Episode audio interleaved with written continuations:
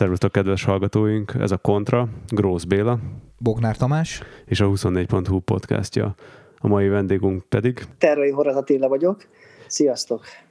Attilával mai adásunkban az alvásról fogunk beszélni, ami számomra egy különösen fontos téma több szempontból is.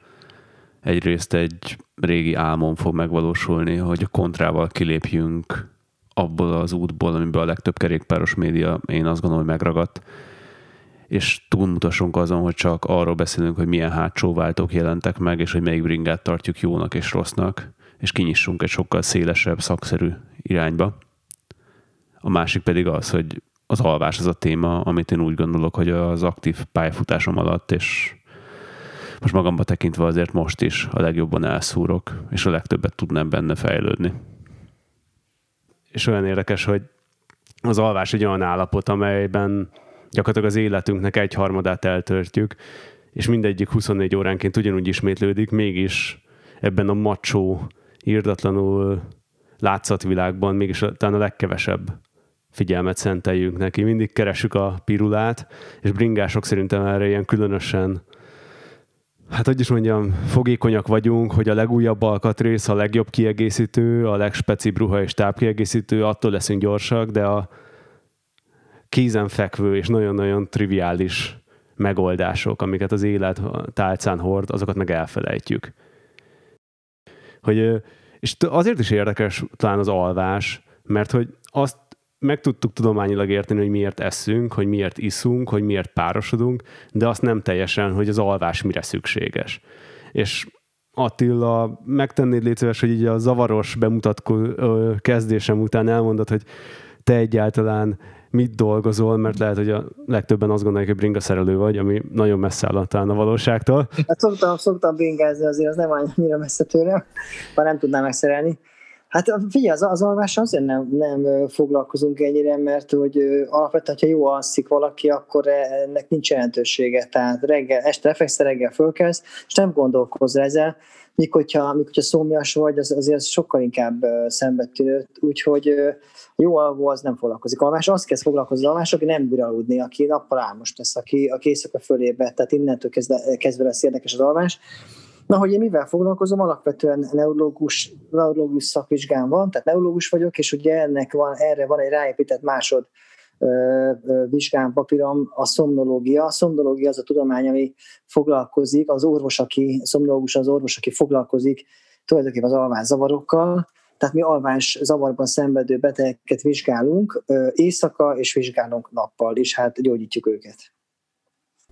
És ez mennyire hogy kell ezt elképzelni? Hogyan lesz ez a szakirányod egyetemen? Ti voltatok azok, akik mindig elaludtak, vagy akik nem tudtak aludni? Nem, nem, nem, ez, úgy, ez nálam az úgy történt, hogy én egyetem mellett is, meg előtt is dolgoztam mindig más, tehát dolgoztam, nővérkedtem, és akkor lényegében, amikor ötödéves voltam, akkor mondta egy ismerősöm, hogy, hogy, harmadik mellékállás, és van egy szuper jó alváslabor, föl kell szerelni a betegeket, és tök jó, nincs igazából semmi stressz, és nagyon érdekes. Ez egy új szakma volt, egy újdonság volt, amikor én végeztem, akkor lényegében hát egy-egy pionír volt, aki ebben foglalkozott, de nagyon tetszett, mert, mert hogy igazából nagyon érdekes, és hát köze van az agykutatáshoz, egy, egy új, új, új terület, egy igazi interdisziplina, az azt jelenti, hogy sok mindenhez kell érteni, hogy ebben foglalkozzál, nem annyira protokoll, protokoll által vezérelt, úgyhogy, úgyhogy ez volt benne az izgalmas, és hát ezért kezdtem el foglalkozni.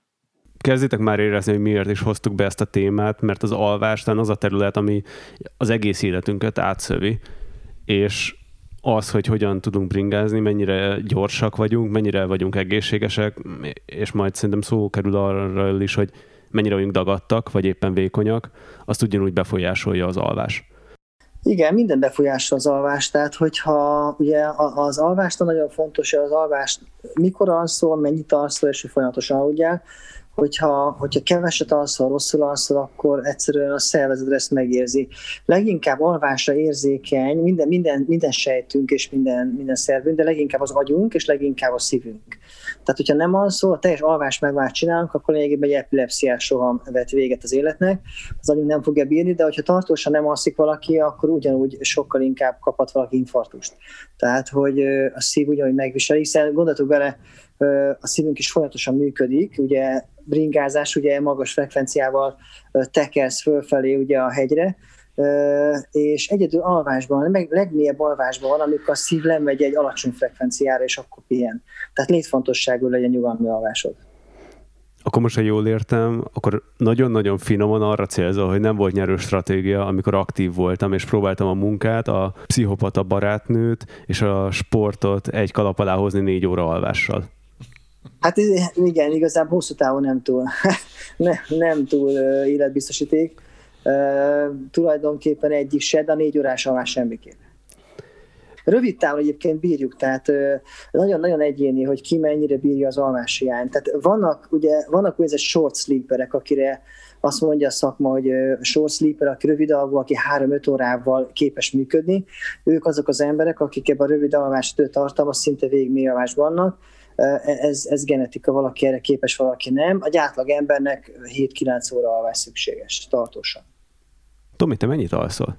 Hát én pont akartam mondani, hogy én ugye az egyik véglet vagyok, tehát szükségem lenne a 7-9 óra alvásra, de alapvetően az 5-6 közötti jön ki, és majd erre ott a végén a kérdések között lesznek is ugye ezek az okos alkalmazásokról szó, tehát én ugye 4 óra és 4 óra 30 között kelek föl, és megpróbálok arra szorítkozni, hogy 10 és 11 között elaludjak, de Hát ez sem ideális, és ugye sokszor van, amikor mikor éjfél körül sikerül elaludni, és akkor négy-öt ilyen nap után jön egy ilyen blackout, és akkor fél nyolckor lefekszem este. Igen, ez egy ilyen kompenzáció, tehát hogyha alvás, meg, alvás restrikciót, vagy alvás megvonást csinálsz, tehát megvod a szervezetre az alvást, akkor a szervezet erre úgy válaszol, hogy egy idő után mindenki aludni fogsz, és annyira álmos lesz, hogy le fogsz előbb feküdni. De egyébként ez nem rossz, hogy éjfél előtt lefeküdni és korán kelni, de ez is tipikus kérdés. Tehát valaki, ugye van a bagoly, meg a pacsirta, ez tényleg így van, valaki egyszerűen mindenképp korán fog fölében, és erre van beállva, valaki pedig, valaki pedig inkább délbe szeret fölkelni. Igen, ez pont ezért is volt nehéz, mert ugye tíz évnyi újságírós pályafutás alatt én, nekem inkább az volt a jellemző, hogy éjfél kettőig dolgoztam, majd mondjuk 9-10 óra körül keltem föl, és simán, tehát 7 óra alvással el voltam akkor, hogyha ez nem hajnali keléssel párosult. Tehát, tehát fura volt, hogy ugyanaz az alvás mennyiség nem volt nekem mindegy, hogy, hogy ugyan korán lefekszem, de nagyon korán kelek, vagy jóval később fekszem le, de tovább alszom. Én ugye nem láttam ebbe az összefüggést, csak mindig ez jött ki, hogy ha, ha tudok sokáig aludni, akkor ugyanaz az alvás mennyiség elég volt ahhoz, hogy jól érezzem magam. Igen, de ez alapvetően ez egy genetikai krontípus, hogy milyen típus vagy valószínűleg a, még a munka előtt, hogy ki milyen volt gimnazista korában, vagy, vagy egyetemista korában, hogy hogy működött, ez abszolút típus kérdése, és utána mindig ehhez akarsz igazodni. Hm. És akkor ezt így próbáljuk felülni az életmódunkkal, de nem mindig sikerül. Visszaterelem picit a beszélgetés, mert kezdünk nagyon-nagyon belemenni itt a mélységekbe. Tőlem nem megszokott módon én próbálok rendet tartani. A, erről feleségem és Boglár, tehát Boglárka asszony tudna azért mesélni, hogy hogy néz ki a dolgozószobám, úgyhogy hagyjuk ennyibe. Miért alszunk egyáltalán az életünk egy harmadába, amikor ez egy, hogy, hogyha most belegondoltok alapvetően, egy teljesen védtelen állapot és evolúció szempontból nem egy jó helyzet, hogy ki vagy szolgáltatva. Abszolút, igen, abszolút nem egy jó helyzet. Egyébként minden, minden organizmusnak van nyugalmi állapota, tehát az egysejtűnek is, minden életformának van valami fajta nyugalmi állapota. Valamiért, valamiért így működünk, így vagyunk megcsinálva, nem, nem, nem, lehet, nem, nem tudjuk, hogy ennek mi az oka. Alapvetően azt gondolják az alvásról, hogy a, az alvás során ugye az agyunk ugye nincsen nyirokkeringése, és nem tudja a salakanyagot eltávolítani, és az alvás közben távolítjuk el. Tehát a legnagyobb szüksége talán az agynak van az alvásra. Tehát egyszerűen be van kalkulálva az életünk, vagy az életünk egyhamadában alszunk, szükségünk van nyugalmi állapotra. Úgyhogy az, hogy miért alszunk, erre az exakt válasz egyébként ez, de nem tudjuk pontosan. Eszenciális, eszenciális, mint az oxigén, és eszenciális, mint a víz. Hogyan épül fel az alvás? Ugye beszéltél szakaszokról, melyik miért fontos? Az alvásnak vannak ciklusai, tehát úgy kell elképzelni, hogy ugye az éberenlétből elkezdünk szenderegni, majd hogyha egyébként nincs alvászavarunk, akkor megyünk lefelé a legmélyebb alvásig. Ez követi egy álom, és ennek az egész, ezt az egészet hívjuk alvás ciklusnak. Tehát az alvás ciklus áll felületes alvásból, mély alvásból és egy álomszakaszból. Ilyen alvás ciklusból egy egészséges embernek van négy-öt Tehát így néz ki az almás. Az almásnak van tehát egy forgatókönyve, ez a makros struktúrája, és hát ezen belül természetesen, hogyha vizsgáljuk ugye magát a görbéket, akkor vannak még ugye egyéb jellemzői, de ez talán most nem annyira érdekes mint rendes nyugati kapitalista az első gondolatom az lenne, hogy nem lehet igazából leszorítani az alvást csak ezekre az értékes szakaszokra, és azonnal beleugrani. De a... igen, de ez nagyon, nagyon jó a kérdés, tulajdonképpen úgy, ha valakinek nincsen alvászavara, és fiatal és egészséges, úgy tudja leszorítani, hogy, hogy egyszerűen keveset, ha keveset alszol, keveset feksz az ágyba, akkor, akkor leszorítod, mert hogy a, amit nem mondtam még, az normál alvásnak 25%-a, hogyha mi 8 órát alszol, akkor 25%-a mély alvás, 25%-a álom, ez azért tesz érdekes hogy az okos alkalmazásoknál, mert ugye ezt mérik, és ugye nagyjából ugye az okos alkalmazásnak 50% a deep sleep, ami, ami a jó arány. Tehát lényeg az, hogy 25-25% az a mély meg a REM szakasz,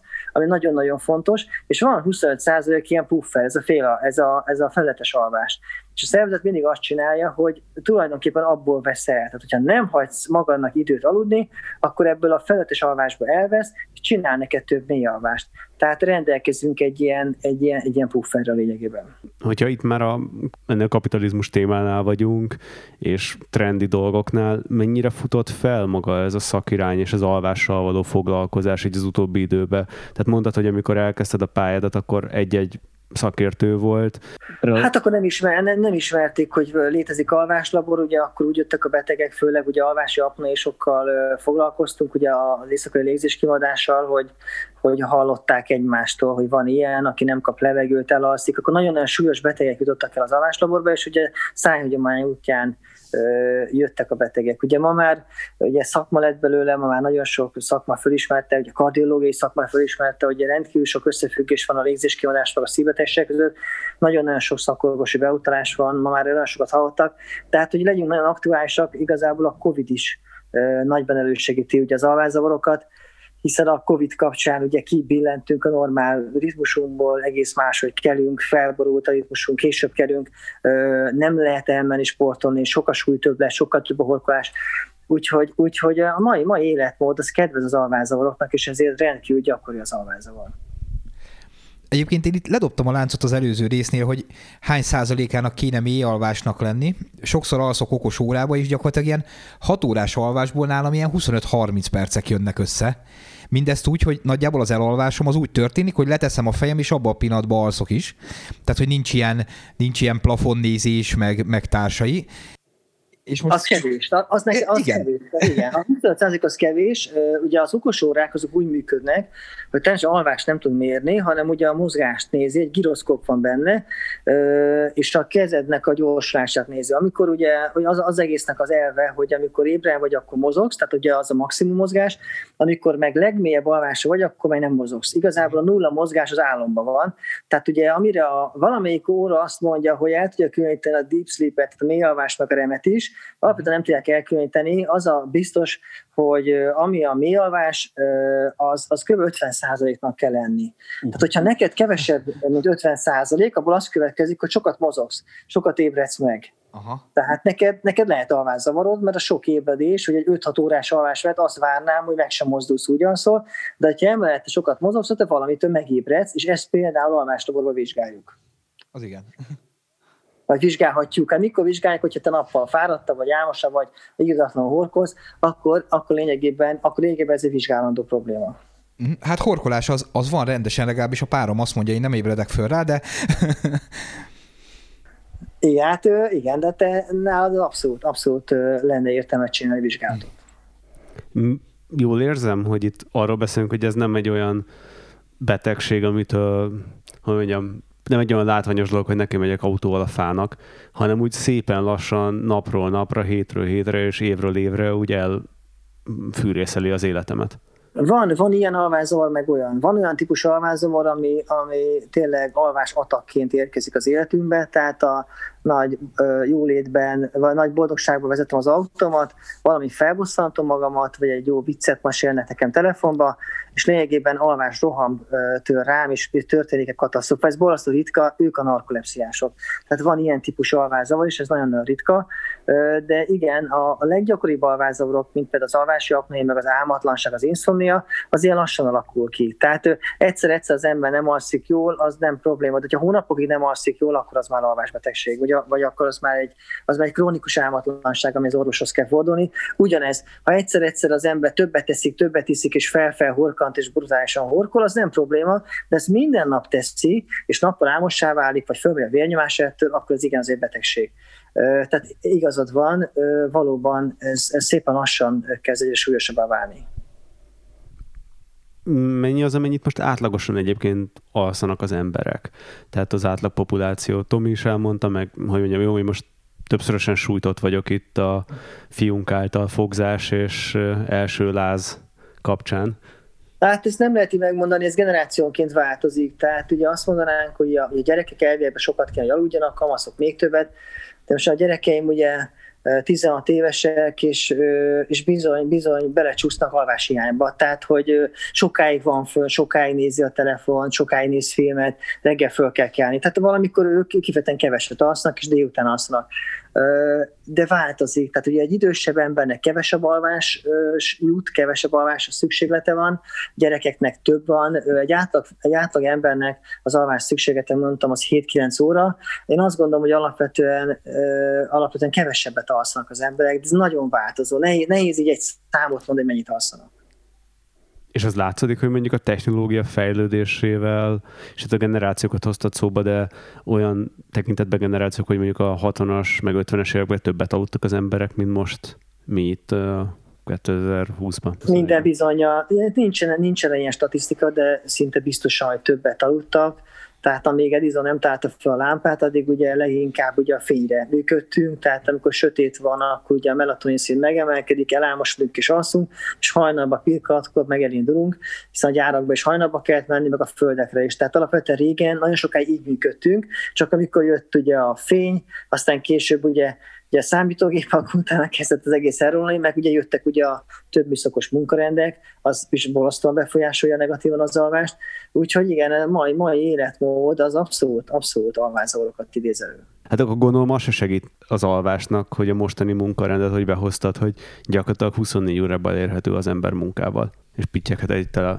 Hát egyrészt ugye egyrészt vannak a készszereti munkák, meg, meg hát ugye, meg hát gondoltuk a rengeteg igen, rengetegen dolgoznak, több műszakban, váltott műszakban, ugye éjszakai műszak, utána egy nap, vagy egy nap, vagy két nap pihenő után délután műszak, ez egy összevisszaság van. Ugye ez is ugye nagyon-nagyon-nagyon nehéz.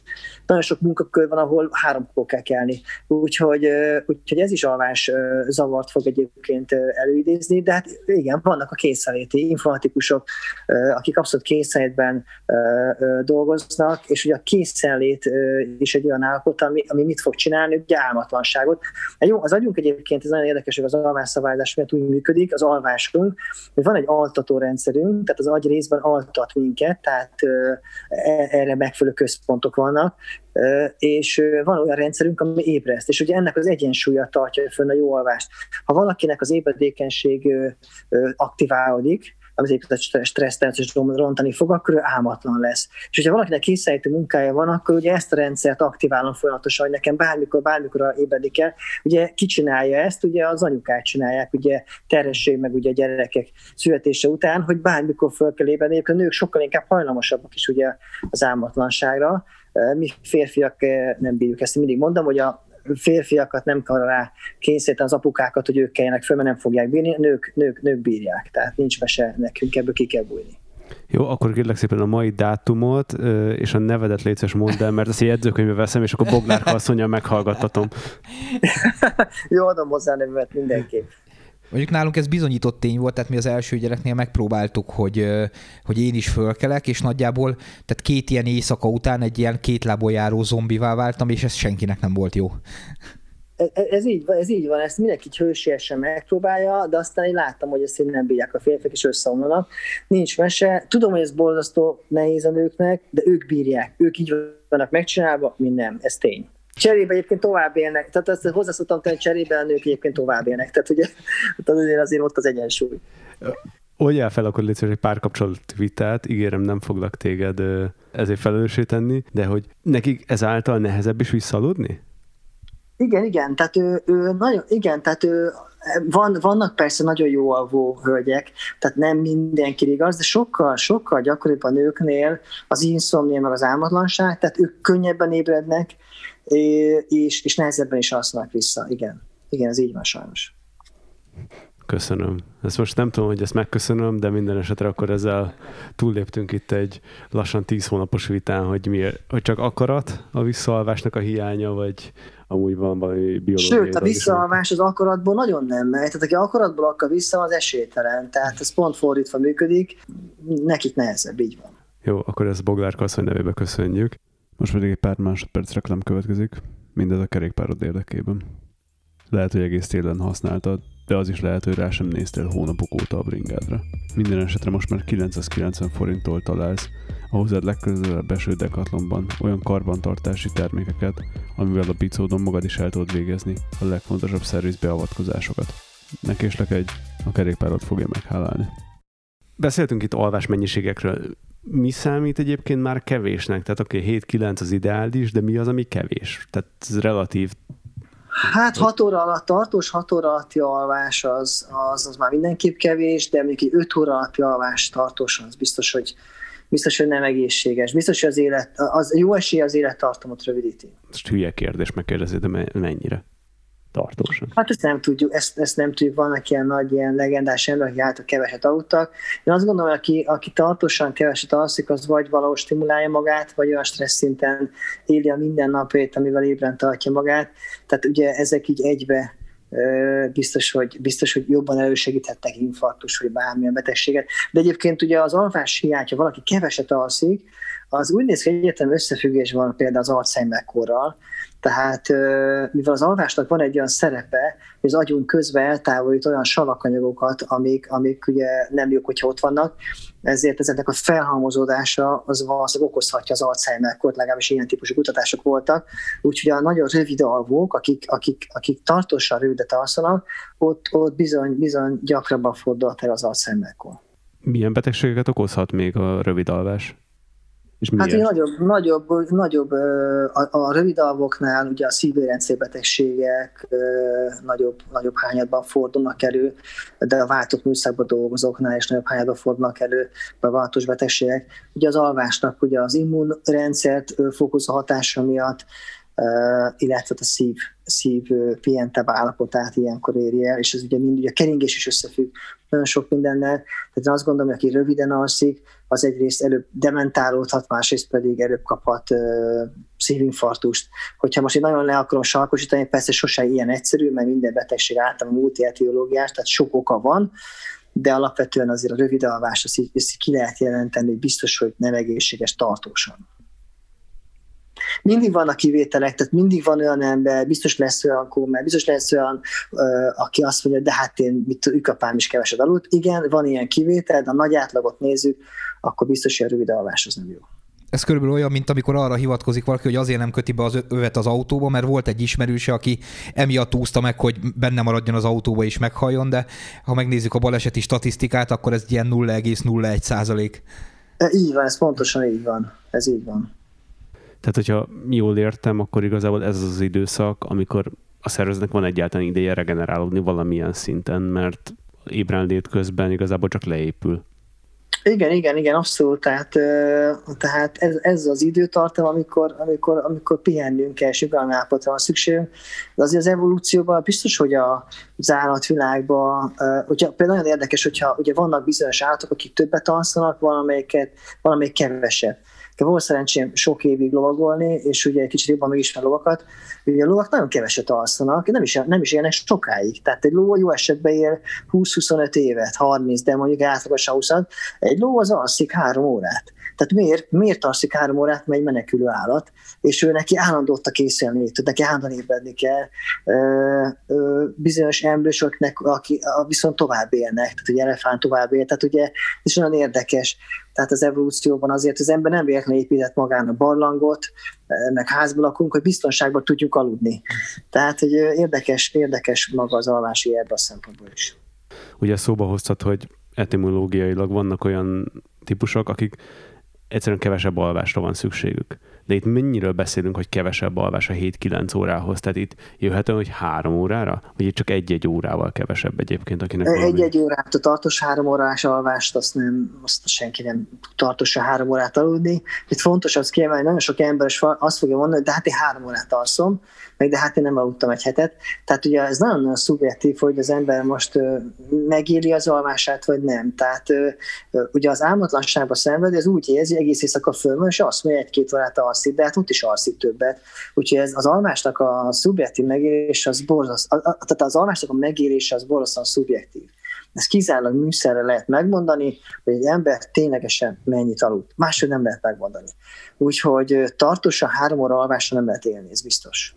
És gondolom, hogy akkor, ugye, ha minden napunkat befolyásolja az, hogy mennyit alszunk, akkor gondolom, hogy a sportteljesítményt is befolyásolja. Tehát, tehát ugye sokszor azt hallani, hogy ha az ember edzett napközben, akkor éjszaka alvás közben épülnek az izmok, ki kell pihenni, stb. Tehát, hogy ez mennyire, mennyire függ össze, vagy tehát aktív sportolás mellett többet kell aludni, mint ez a 7-9 óra? Hát e, megmondom őszintén, ebben sajnos nincs igazából tapasztalatom, nagyon jó lenne, jó lenne picit ebbe jobban belátni, sportolókat kevésbé vizsgálunk. Ugye alapvetően ugye a közhelyszeres sportoló mindig jól alszik, mert semmi baja nincsen, de persze a sportolók is lehet ugye alvázavaros, és biztos, hogy a rossz alvó, vagy a fel nem ismert alvázavar, az ront egy sportteljesítményt tehát inkább ilyen kapcsolattal ö, találkozhatunk. De alapvetően, hogyha valakinek van egy, ugye a sport, milyen sportról beszélünk most, szabadidős sportról, vagy versenysportról, vagy profi sportról. Tehát ugye a profi sport már nagyon összetett, összetett a táplálkozás, összetett, összetett hogy hány edzés van, felkészülő időszak, vagy versenyidőszak, tehát ez egy nagyon-nagyon bonyolult dolog, és biztos meg vannak ennek is a szakemberei, ez magyar sportban szerintem abszolút nincsen meg.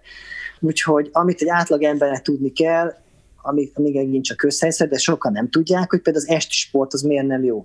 Ha valaki nem tud aludni, és csak ugye este megyek el konditerembe, vagy futni, vagy bárni, és nehezebben alszik el, annak az egyszerű magyarázata, hogy a maghőmérsékletet megemelem ugye a sporttal, már pedig alvással csökken a hőmérsékletünk, és hogyha ez pont ellentétes, akkor nem fog tudni aludni.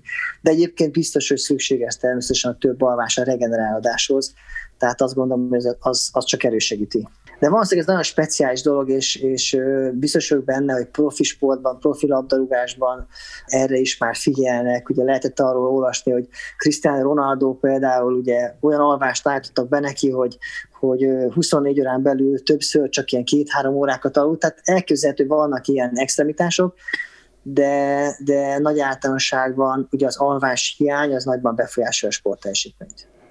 Valahogy azt vélem ki hámozni a szavaidból, hogy azért magyar profi sportoló tömegével nem fordulnak hozzá segítségért. Hát nem, de találkoztam már profi sportolóval, aki, aki bizony az alvás zavara miatt került bele későbbiekben gyógyszerfüggésbe, és későbbiekben gyógyszerfüggésben megszakadt egy elég komoly sportkarrier, tehát, tehát van ilyen. Én, én személy szerint találkoztam ilyen sportolóval, nagyon összetett problémát áttérben, és, és profi sportoló volt, és, de volt olyan is, amikor olyannal találkoztunk, hogy mondjuk egy alvásfüggő légzérzavar állt a háttérben, annak nem volt súlytöblet, és egy olyan nappali fáradtságot okozott, ami megint csak befolyásolta a sportteljesítményt, és profi sportról beszélünk. Tehát elő-elő fordulnak, de természetesen nem, nem, ők, nem ők ülnek tömött sorokba az alvásnaplókba. A súlytöblet ütötte meg itt a fülemet. Ez hogy függ össze az alváshiányjal? A, ugye az alvás, az alvás, a súlytöblet az inkább az alvási apnoéval függ össze, illetve magán az alvásra úgy függ össze a súlytöblet, hogyha valaki keveset alszik, tehát alvás hiánya van, vagy abban a mély alvásból kevesebb van, akkor ő hízékonyabb.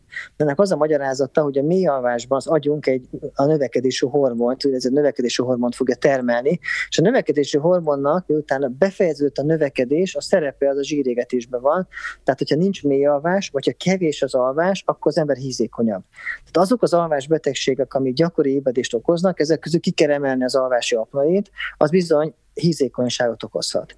De nagyon érdekes egyébként, hogy az éjszakai műszakban dolgozók is egyébként sokkal jobban híznak, ott is ugye alvás hiány van. Tehát akkor az egyik ilyen új trendi diéta lehetne a sok alvás. igen, igen. Tehát, hogyha valaki keveset alszik, akkor így van, többet alszik, akkor biztos könnyebben lehet fogyni.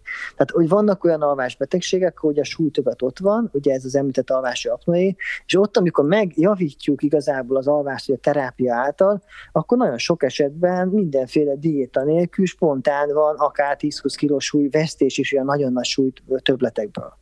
Egyszerűen az alvásnak a megjavításával. Most így egy fél órán keresztül arról beszéltünk, hogy miért rossz dolog nem aludni. Így felvetődik bennem nyilván a tök evidens kérdés, hogy miért lett macsó dolog nem keveset aludni. Tehát oké, okay, Margaret Thatcher-től tudjuk, hogy ő notóriusan keveset alud, de vele Alzheimer is végzett végül is.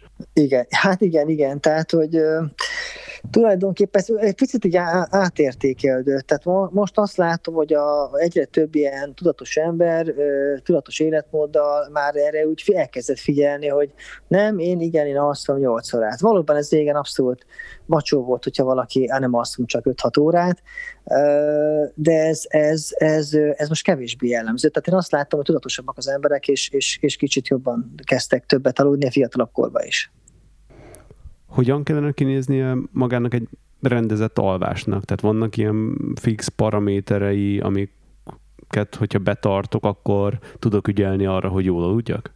Mik ezek a ilyen szabályok? Hát ugye van egy mindenképpen egy optimális minimum, amire kell figyelni, ne egyek tartós alatta.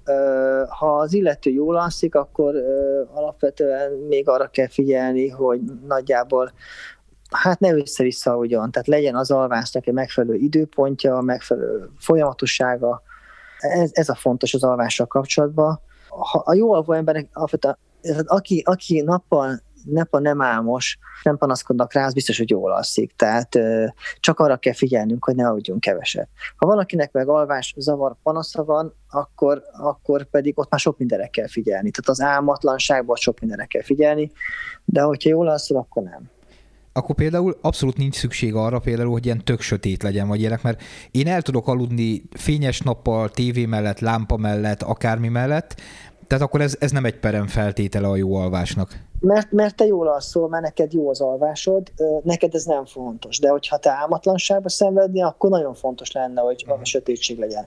A sötétség egyébként azért fontos, mert az agyunk a sötétségben kezdi termelni a melatonint, ami fenntartja az alvást. Tehát, hogyha folyamatosan valakit erős lámpával világítok, akkor, akkor nem fog jól aludni.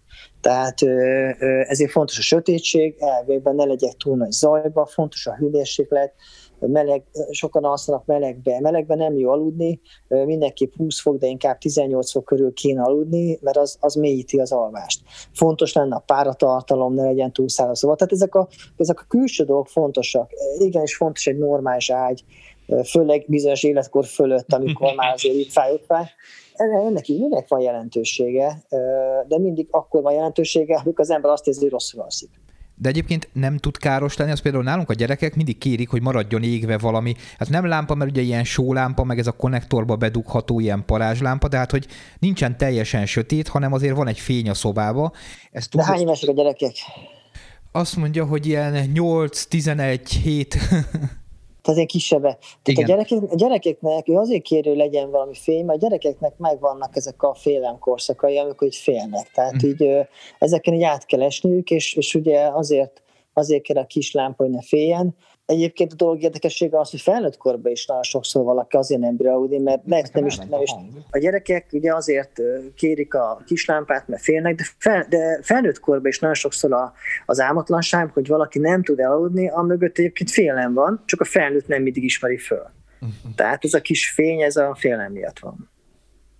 Hát az ilyen sólámpa, meg a minimális fény, ez nem fogja zavarni az alvást. Uh-huh. Tehát ne, ne direktbe az arcom legyen, hanem valahol világítson, igen.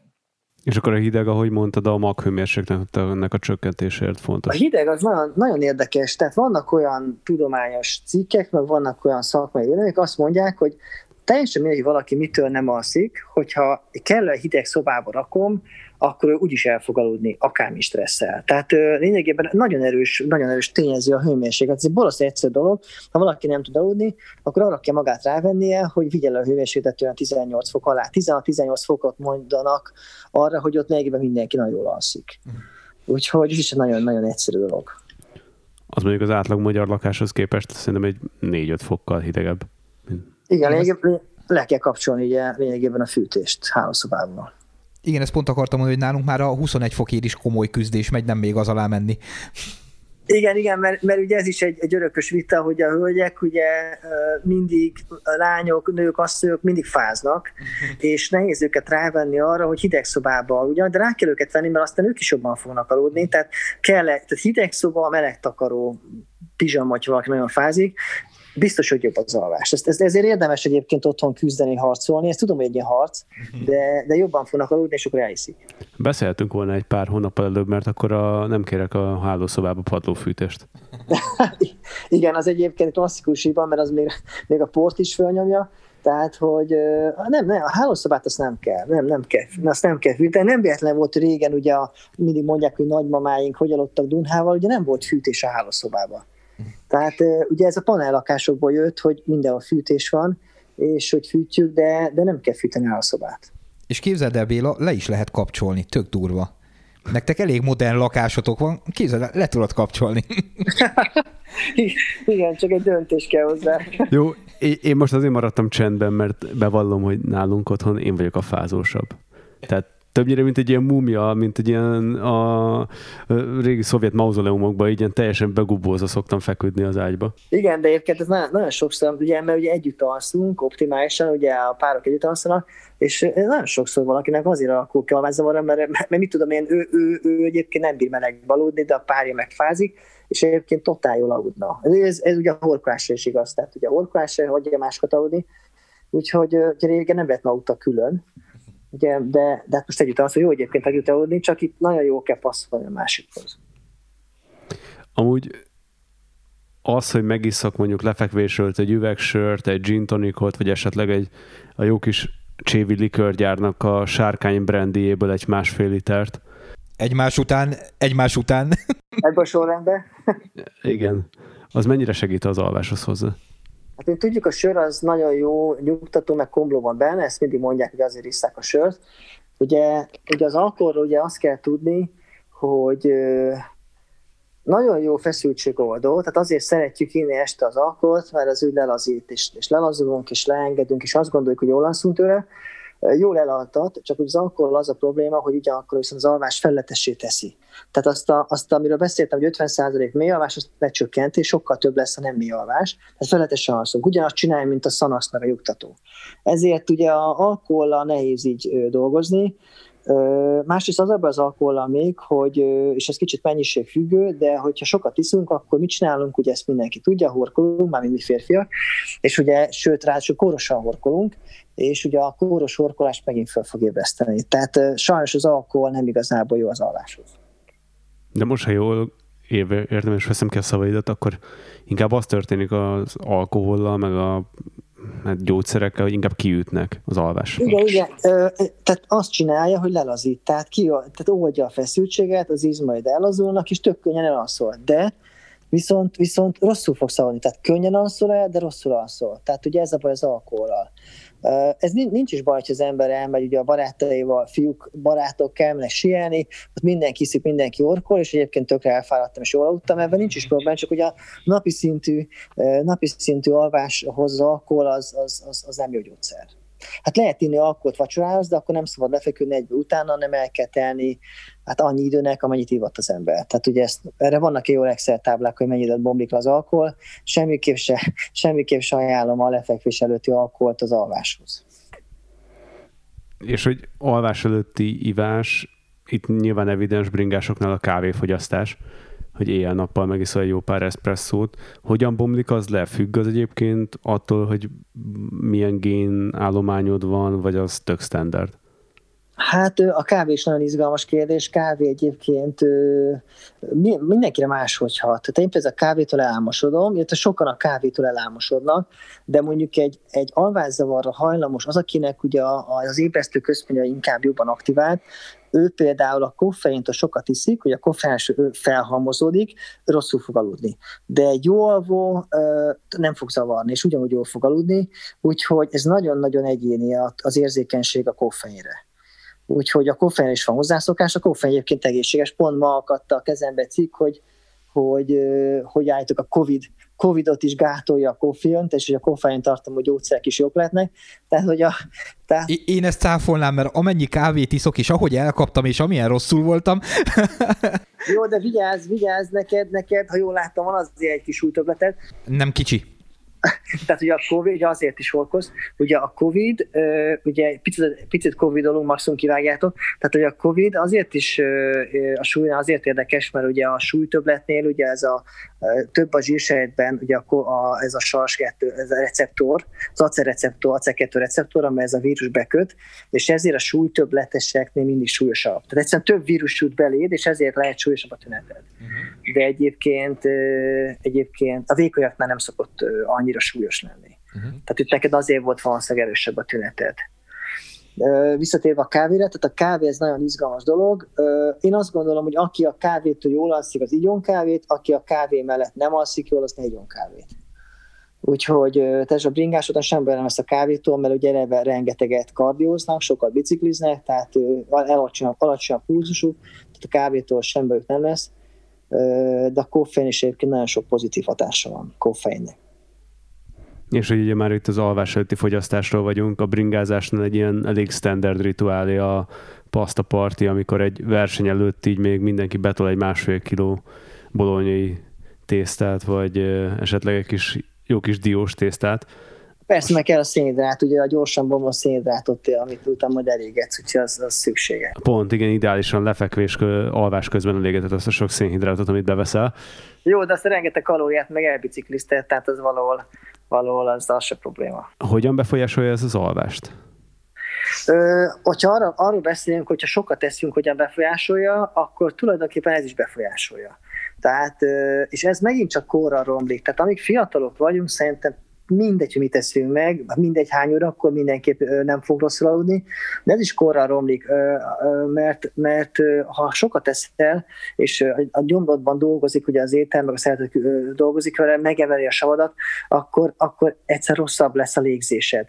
Tehát a, a nehéz ételek után rosszabb a légzés, megint rosszabb a horkolás, többet fogsz megébredni, és megint inkább lesznek alvási apnés tünetek. Tehát a nehéz étel, a sajnos olyan, mint az alkohol, egy, egy bizonyos kor után ezeket bizony hanyagolni kell.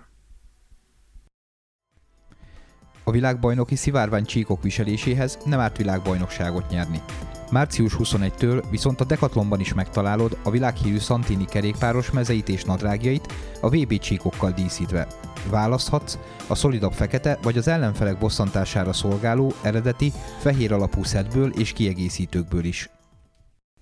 És mi a helyzet a úgymond az okos eszközökkel, tehát hogy ez a lefekszem az ágyban, már álmos vagyok, de még átfutom az e-maileket, meg még egy-kettőre válaszolok, meg még lehet, hogy fel is húzom magam rajta, illetve ugye nyilván sokan ezzel a Facebook pörgetéssel, meg Insta pörgetéssel altatják el magukat, tehát utána alszanak el. Hát, hogyha ha valakire ez nyugtató lakat, mert nem bír aludni, hogy ne nézze végig még a gyorsan a Facebook posztjait, vagy a Facebook lájkeit, és ezért megnyugtatja, akkor ez nem probléma. Ha valaki ettől éberebb lesz, akkor probléma. Tehát ez megint, itt megint ugye azt kell mondanom, hogy egyéni, Természetesen ugye mondjuk azt, hogyha nézzük a monitort, akkor a kékfény, nem ma hiszem, a kékfény a probléma, sokkal inkább azt, hogyha nézem, akkor aktivál az agyamat, interaktív dolog, tehát ezért nem jó, de azért mondjuk ki, azért Facebook, Instagram az rendkívül, rendkívüli függőséget okoz, úgyhogy ez is probléma, hogyha valaki ezt, ezt fel kell ismerni, órákig nézi, ahelyett, hogy aludjon. És nem tudom, te az ilyen appokkal kapcsolatban van-e, van-e tapasztalatod? Én egy Sleep Cycle nevű appot használok, amit le kell tenni a fejem mellé az éjjeli szekrényre, és gyakorlatilag eli, beállítom, hogy 4 óra 30-ig szeretnék felkelni, és ő 4 óra és 4 óra 30 között elvileg akkor költ, kelt föl, amikor bizonyos alvási fázisban vagyok, tehát amikor a legkönnyebb felkelni, és egyébként úgy tapasztalom, hogy ez aránylag működik is, nem tudom, hogy erről vannak-e kutatások, vagy... Ez a, a Sleep Cycle app, ez egy, jó, ez egy jó applikáció, tehát itt is vannak jobbak, meg kevésbé jók, de az egyébként egy elég jó megcsinált applikáció, ismerem. Én ezeket használom, és nem az orvos vagyok, aki ugye a betegek mindig félve mondják, hogy jaj, hát van ez, amit nézed, de biztos azt a doktor, ez hülyeség. Nem, szerintem ezek fontos dolgok, kellnek ezek az applikációk, egyre inkább fejlődnek Az, amiről te beszélsz, az azt jelenti, hogy ugye természetesen van ilyenkor alatt egy okos óra is, ugye az történik, hogy ugye az óra küldi a jelet, hogy te mikor vagy inaktív és aktív állapotban. Ugye akkor fog fölébreszteni téged, amikor hajnalba a nem inaktív állapotban vagy, tehát ugye a nem inaktív állapot az a felletes alvásban vagy, mert a felletes alvásból könnyebben ébredsz föl, a mély alvásból meg nehezebben. Amikor a mély alvásból, tehát a hajnali álomból ébredek föl, akkor fog visszahúzni az ágy, és abból nem jó felébredni, míg a felletesből meg könnyű felébredni. Tehát ez egy nagyon-nagyon nagyon jó dolog egyébként, és abszolút érdemes használni. Itt én még egy picit lassabb vagyok, mint általában, én még le vagyok egy pár dolognál ragadva. Egyrészt, hogy a kék fény az ugye nem a Juszlac is műsor. ugye a kék fény ugye az, hogy a kibocsát, ugye a kék fény a teljes fénytartománynak, ha jól tudom, 640 nanométeres sáv, hullámsávja, ami azért érdekes, mert ez a hullámtartomány az, ami leginkább ugye blokkolni fogja a melatonin szintézis, magyarul ez a hullámtartomány a leginkább nehezíti az alvást, vagy fölébreszt. Egyébként ezt a, egyébként a terápiában használjuk pontosan ellentétesen, tehát hogyha azt akarom, hogy valakit, aki reggel nem bír fölkelni, és azt akarom, hogy ébredjen föl, akkor ezt a, ezt a hullám tartományt fogom, mint lámpába hát világítani neki, és ő könnyebben fog fölébredni, de ugye ennek az ellentétje az, hogyha ha én ezt nézem, és ugye a telefon ezt ki sugározza felém, akkor ez nehezíteti az elalvást. Hát ez, ez, ez nagyon egyéni, tehát ez, ez tényleg, tényleg az arra érzékenyeknél ez egy fontos dolog, de valakit egyáltalán nem zavar. De gondolom azzal, hogy elterjedtek az okos eszközök, ez ugyanilyen arányban növekedett meg a populációban. Igen, igen, és ugye sokan avval tartatják magukat még erre visszatérve, hogy ő most bekapcsolja ugye a kékfény szűrét, és akkor miért nem alszik el. Tehát nem attól fog nem elaludni, hogy le, lekapcsolta vagy nem kapcsolta rá, hanem egyszerűen az, hogy nézi, figyeli, reagál rá, érzelmeket vált ki belőle, és a közösségi oldalra gondolok, és ugye emiatt nem fog elaludni. De egyébként igen, elterjedtek, elterjedtek nagyon. Az igazi veszélyt én a fiatal generációnál látom, mert hogy borzasztóan, borzasztóan sokat nézik, ugye a telefon sokkal erősebb függőségek alakulnak ki, és nagyon-nagyon, nagyon-nagyon negatívan érinti az alvásukat, és ugye ez a szerencsétlen otthontanulós rendszer, ami van, ez pedig ennek abszolút kedvez ez mit jelent most fejlődésben? Tehát, hogy, hogy mondjam, amikor mi fiatalok voltunk, meg te fiatal voltál, akkor még ugye ez a tudomány sehol nem volt, még kanyarban sem, és nem lehetett megmondani, hogy akkor milyen volt az átlag populációnak a alvászavara, de hogy mit látsz most a fiataloknál, mit fog ez befolyásolni, mit okoz ez?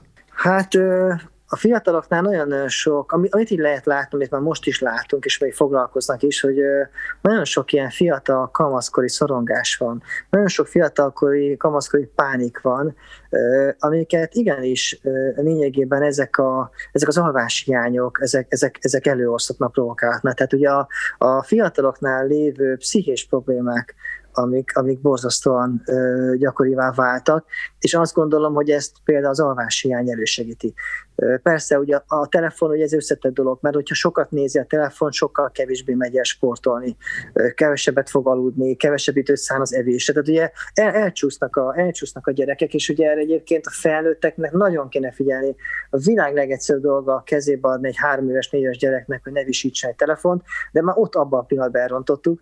Úgyhogy itt igazából erre figyelnünk kell, mert, mert, mert itt vannak ezek a problémák, és, és ebben, ebben már foglalkoznak.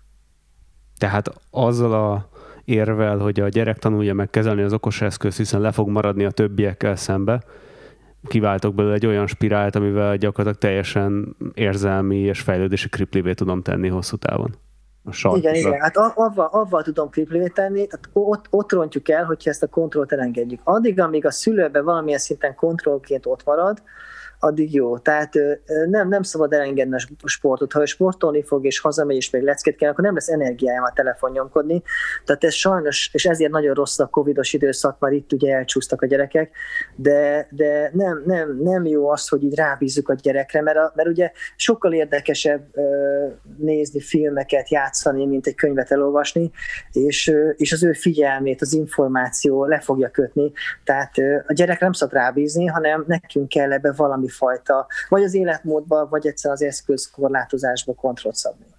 Az eszközkorlátozásban nagyon nehéz, az borzasztó nehéz, a minden ezen keresztül megy. Ez szerintem az életmód, hogy igenis, igen, menjen bringázó, menjen sportoljon, akkor nem lesz energiája, ezt, ezt nem lesz akkor jelentősége. És ez egyébként ez egy nagyon, nagyon aktuális probléma. És igen, egyébként, tehát sok szülő panaszkodik, akár osztálytársak szülei is, hogy hisztizik a gyerek, ha nem kapja meg, meg ilyenek. Nálunk kétszer 20 perc van megengedve egy nap telefonra, legyen az játék, vagy, vagy bármi, és semmi probléma nincsen vele. Tehát szerintem ez ugyanúgy megszokás kérdése. Nyilván, ha négy-öt órát nyomott egy hétvégén, utána már nehéz lesz róla leszedni, de, de ha nem is engedjük túl tolni ezt a dolgot, akkor nem gondolnám, hogy baj ez egy az egybe úgy működik, mint a függőség. Tehát ez, hogyha az ember időnként megiszik egy pohár sört, az nem ugyanaz, mint hogyha minden nap meg kell ugye három üveggel, hogy el tudja. Tehát, tehát nem ugyanaz. Tehát ugyanaz, a, ugyanaz az agyi struktúrákat involválja, ugyanúgy függőség alakul ki, mint a droggal, a, és az alkohol, a telefon is. Nagyon erős függőség. Ön, önjutalmazó rendszert aktiválja a telefon, és egy borzasztó erős függőség alakul ki, és minél többet használja, annál erősebb a függőség, és itt kiemel, kiemelt a közösségi média. Tehát egyszer, az, az, az, az végképp. Úgyhogy ez egy nagyon-nagyon komoly probléma, és nagyon észnél kell lenne szülőknek, és ha kicsik a gyerekek, akkor végképp. Most kell még odafigyelni, mert így van esély. Amúgy tudjátok, mi az elképesztő, hogy Junior G most a mai felvétel napján 11 hónapos, úgyhogy a Jóisten áldja meg a kicsi szívét, de hogy nem lehet már facetime-olni a nagyszülőkkel, mert annyira rá van kattanva, hogyha két-három másodpercre bekapcsol körülötte valahol egy telefon, vagy csak látja egyébként a telefont maga körül, már egyébként elindul benne, hogy ő azzal valamit akar csinálni. Tehát már most látszódnak így a lájtos függőség, a pedig mi aztán tényleg tiltjuk, és hogy ne is érjen hozzá, és ne is legyen közelébe. Hát az, az igen, de tehát nem, nem kell tiltani, de az a jó, hogyha van egy időkorlát, például ez tök amit mondta, egy időkorlát. Mert úgyse tudod eltiltani, mert ez itt van, mindenhol ott van, mindenhol látja. A cigit is lehet, hogy el kell szíva, a gyerek a cigarettát, nem baj, hogyha egyszer tök részeg része magát, hogy tudja azt, hogy igazából nem, nem feltétlenül jól érzi utána magát, tehát úgy is fogja a telefont a kezében, de kell egy korlát. És ez, ez, ez a lényeg. De ez, ez abszolút probléma, és nagyon sok a gyerekkori mentális probléma. Ezt így húzzuk alá kettővel, és ez összefügg az alvás hiányol. Hát és gondolom exponenciálisan még ugye rövidíti az alvásukat, ezáltal ugye a kognitív képességeiket is rontja, ami az iskolában hogyan teljesít. Igen, és, a, ugye, és erre ugye hogy reagált most nagyon okosan ugye a világ, abszolút nem okosan, ugye a szomlós egy része ezt abszolút elítélte, hogy a gyerek menjen később iskolába, mert szegény nem bír reggel teljesíteni. Hát miért nem bír reggel teljesíteni, mert ugye éjszakákig fönn van. Tehát ugye ez például egy rossz válasz, véleményem szerint, sokunk szerint, de, de mégis azok voltak az erősebb hangok, akik azt mondták, hogy legyen, kezdődjön később az iskola, mert szegény gyerek nem tud koncentrálni. Úgyhogy ezek, ezek szerintem rossz döntések. Hogy ez bedobott, ez egyébként egy tök kérdés, még egy jó pár évre van nálunk, hat évre van tőn nálunk az iskola választás, de nálam is egy szempont lett volna, hogy minél később iskola kezdés van, hogy tudjon aludni. Nem, ez nem jó, mert ebben, ebben eltolod a biológia órát, hiszen, hiszen az evolúció szerint több ezer évig mi a fényre működtünk. Tehát most az elmúlt száz évben alakítottuk át magunknak, az elmúlt 20-30-ben végképp átalakítottuk, de, de azért nagyon-nagyon sok évig nem így működtünk, tehát szerintem ez nem jó. Én azt gondolom, hogy jobb, jobb hogyha hogyha nem minél később. Persze a világ is átalakul, tehát ez nagyon nehéz hogy okosat mondani, mert minden átalakul. Lehet, hogy ők már képesek lesznek, lehet, hogy az ő agyuk ezt már egy idő után adaptálja. Egyébként érdekes, mert nálunk, nálunk ilyen 6 óra és 6 óra 30 között mindig fölkelnek maguktól, függetlenül attól, hogy iskola van vagy hétvége van. Tehát szerintem, hogyha így az egy, kiegyensúlyozott nap megvan, meg, meg lefekvés, meg egyebek, akkor, akkor abszolút nem, nem gáz a korai kelés. Nem, igen, és ugye ez is az alvás is részben egy tanult folyamat, tehát ebben is van tanult folyamat, bár ugye, bár ugye van ebben genetika, mert nekem például ikreim vannak, és hogy az egyik gyerek az lehetett látni, hogy már, mit tudom én, a, pocakban is sokkal többet mozgolódott, és ő rosszabbul aut, de, de abszolút tanítható, és hogyha egy rendszer tanítasz neki, akkor ő arra be fog állni. Tehát ez fontos, hogy megtanulja a rendszert. Tehát van az alvásban tanult folyamat, és a gyerekkorban erős. Sőt, amikor, alváz, sőt, amikor valakinek felnőttkori alvázzavar alakul ki, akkor én mindig, prób- mindig vissza kell térni a gyerekkori mintához, mert az a legerősebb. Onnan fogjuk tudni, hogy milyen típus. Tehát ezért, ha, ha már gyerekkorban nem tudjuk meg, hogy legyen egy rendszere, akkor nincs ez visszatérni később, és akkor végképp reménytelen. Mondjuk egy alvázzavarnak a gyógyítása, a gyógyszer nélkül. Szóval ezek, ezek egyébként nagyon fontosak. És én gondolom a kezdeti mintán, nem a szoptatásra gondolsz. Nem, nem, hát De, de nem is olyan, nem is olyan hülyeség, amit, nem is olyan vicc, amit én mondtál, mert hogy, hogy valahol, valahol már úgy ott el tudják rontani, hogy, hogy az anyának mi a ritmusa. Tehát az az optimális, hogy az anyának van egy megfelelő ritmusa, és akkor ez a ritmus utána beáll a gyereknél.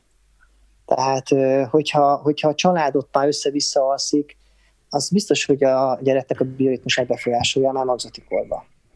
Érdekes, fel, ugye... felelősek vagyunk a rózsánkért, tudod, tehát e, igazából felelősek vagyunk, igen, a gyerekeinkért nagyon is.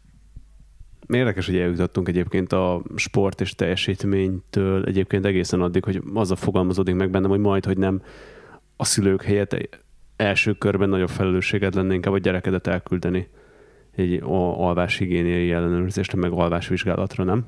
Hát nem, nem, ö, nem, igen, nem, nem, ö, rosszul, vagy rosszul érzed, mert hogy amikor egy gyerekkori alványzavar van, az soha nem a gyereket kell elküldeni, ott mindig a szülőt, tehát ott egybe kell nézni.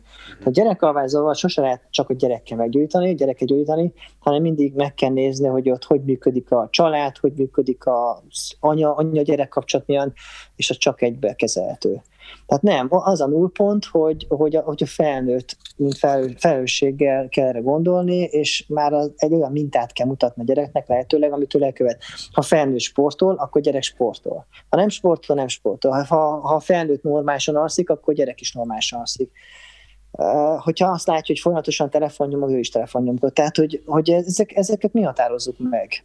Csak úgy elengedjük. Tehát most elengedjük sajnos, és ez nem jó én nagyon-nagyon szépen köszönöm. Nekem nagyon-nagyon hasznosok volt ez a, tehát hogy mondjam, ha nem is a podcast tekintetében, nekem, mint privát ember nagyon-nagyon hasznos volt ez a beszélgetés, és remélem, hogy nektek is, akik most meghallgattátok ezt a beszélgetést, és hogy mondjam, majdnem mindig részünkre azt mondjuk, hogy osszátok meg, de szerintem ez kimondottan egy olyan rész volt, amiről nem csak kerékpáros berkekben, hanem általában a barátaitoknak érdemes továbbadni, hogy milyen-milyen fontos része az alvás, és igazából alapköve az egész életünknek, és a családunknak is, hogy ez rendben legyen.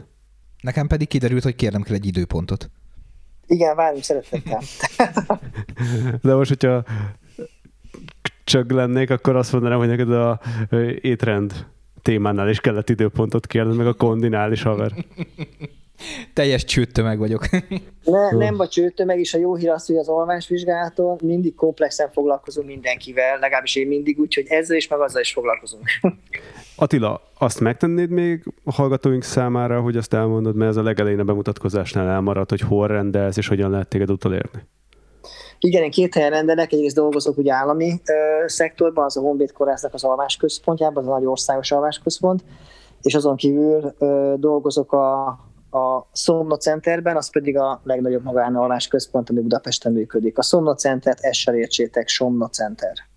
Jó, majd az elérhetőségedet majd úgyis berakjuk a podcastnak a show notes-ába. Most ezt tényleg megcsináljuk, Tomi, oké? Okay? Pedig most akartalak kinevetni, hogy mikor volt olyan, hogy beraktunk bármit a show notes-ba, de... Jó, ez a, ez a podcastnak a running a soha nem létező show notes-ok. De egyébként a nevemet beírják, is megtalálják, vagyok, úgyhogy megtalál. Jó, de hogy mondjam, neked sem olyan standard a neved, én, én át tudom érezni a grosszal, hogy nehéz leírni. Igen, és ugye Grósz Károlyra már kevesen emlékeznek, még lehet, hogy de te még emlékszel. Én, én még emlékszek, mert nekem többször kellett úgy betűznem, de az egyik uh, legjobb sztori az volt, amikor egy születésnapi bulira mentünk, és egy haverommal voltunk uh, Komondi, és Grósz névre foglaltunk asztalt, a végén az azért, hogy Gróf Komondor. Uh. Attila, még egyszer most komolyra fordít, én nagyon-nagyon szépen köszönöm, írtó jó információk voltak, és nagyon hasznosak, úgyhogy nagyon szépen nem tudom elégszer köszönni. Nagyon örülök neki, hogy beszélgettünk, és remélem, hogy tényleg így hasznos volt sokak számára. Nektek, srácok, köszönjük, hogy meghallgattátok, és serényen, serényen osszátok meg ezt az adást. Hajrá! Csak annyit tudok mondani, hogy aludjatok eleget, és vigyázzatok magatokra. Jövő héten meg akkor találkozunk. Sziasztok! Sziasztok! Sziasztok! Ez nagyon jó lett.